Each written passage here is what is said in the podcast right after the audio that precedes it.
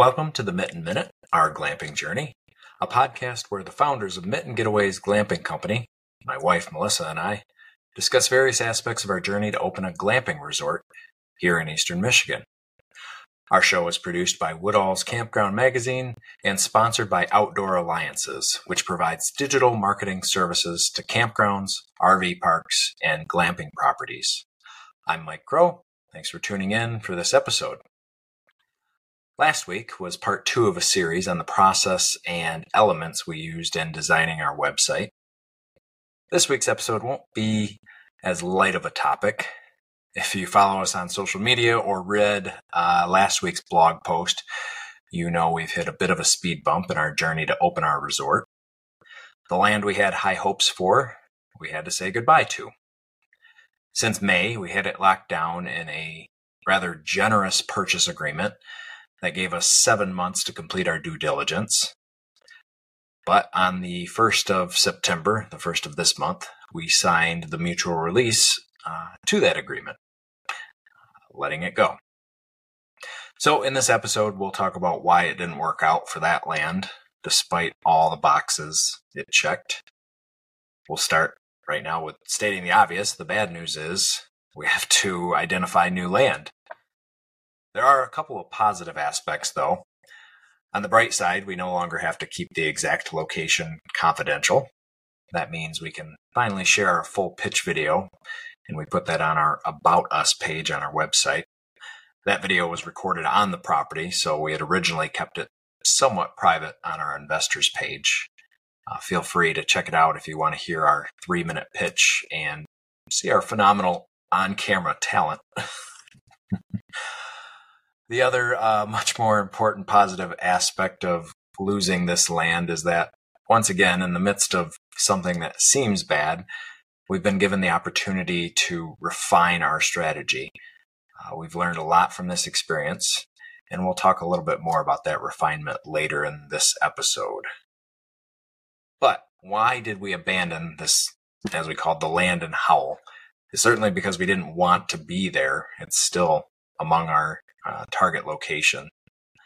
As we talk about, uh, or have talked about in an earlier episode, the land checked the boxes of being secluded, having a water feature, and having a residence for the operators to reside in. Although this amazing piece of land consisted of approximately 85 acres, plus the surrounding hundreds of acres of state land, much of the acreage was occupied by the lake itself and uh, some wetlands. We did previously report that our wetlands delineation was positive, but after additional consideration and discussion with our engineer, our general contractor, and our excavator, we decided that it would not allow for the future expansion that, that we might have wanted without compromising on one of our core tenants and that is providing guest privacy between glamping sites.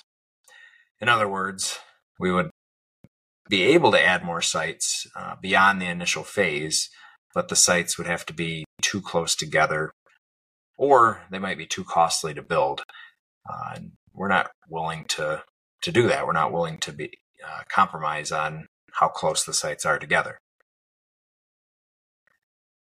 And because we weren't willing to cram more glamping sites together on the grounds, we couldn't produce a pro forma that supported the bank loan. Uh, as a reminder, you, you may recall that our initial plans for this piece of property involved 12 glamping accommodations. That many sites allowed us to offer a variety of structures, but we mostly picked that number because it produced the right amount of revenue uh, to offset our uh, loan, our USDA loan, or at least we thought it would offset it uh, enough with that many sites.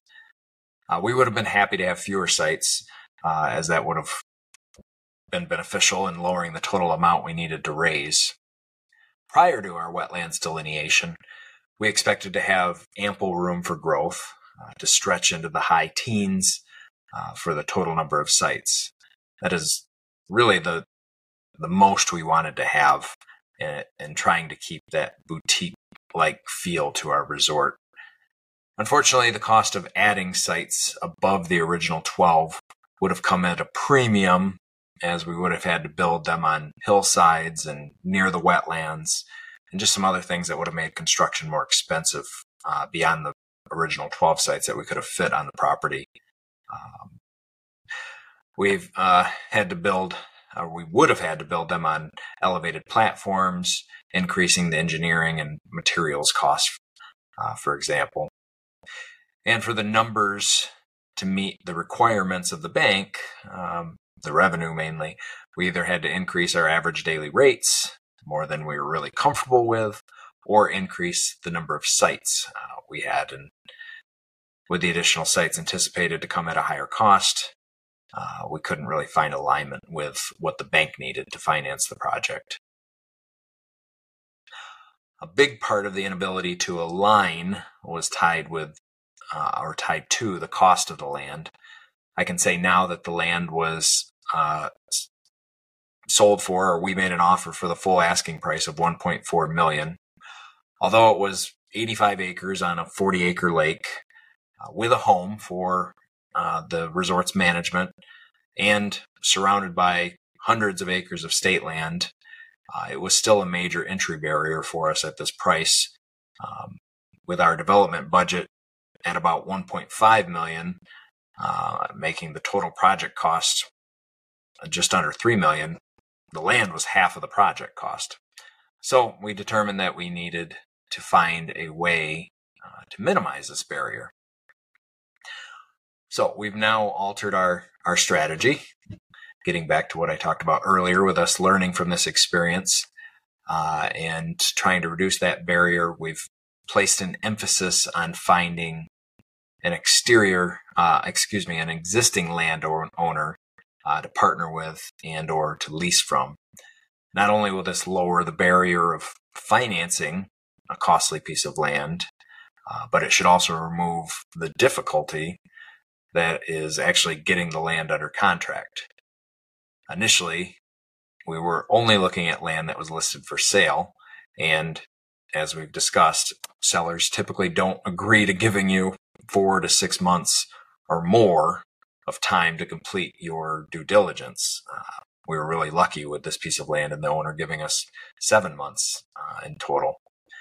And that's understandable for most people selling property or uh, real estate. They don't want to take a risk uh, of of missing a potential sale while they're waiting for you to complete your due diligence, or or us in this case.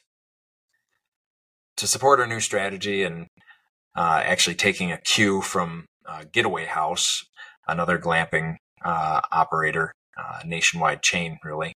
Uh, we've created a real estate page on our site.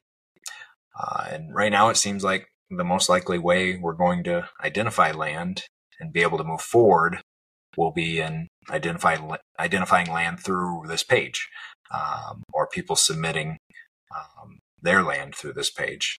So, uh, by all means, podcast listeners, uh, we are open to your help here. Uh, feel free to check out uh, the page. Uh, it's at mittengetaways.com slash real estate. And that will hopefully help you understand what we're looking for. Feel free to share it with anyone you know of in the area. And we'll actually likely do an episode in the near future diving deeper into our experience with this new land search approach.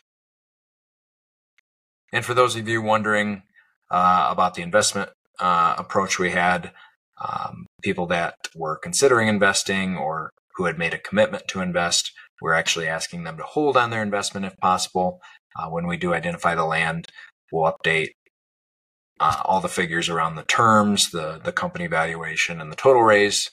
Um, our overall goal with those changes will be to maintain or improve the return for our uh, potential investors with those changes.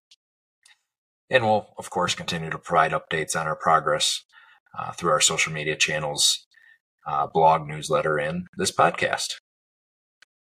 So that's our show for today. Uh, you can share ideas for future podcast topics uh, at mittengetaways.com slash reach out or just shoot us an email at glampers at mittengetaways.com. The Mitten Minute, our glamping journey, is produced by Woodall's Campground Magazine and is sponsored by Outdoor Alliances. Check out all episodes of the Mitten Minute podcast at mittengetaways.com slash minute. And thanks again for listening. We'll see you next week.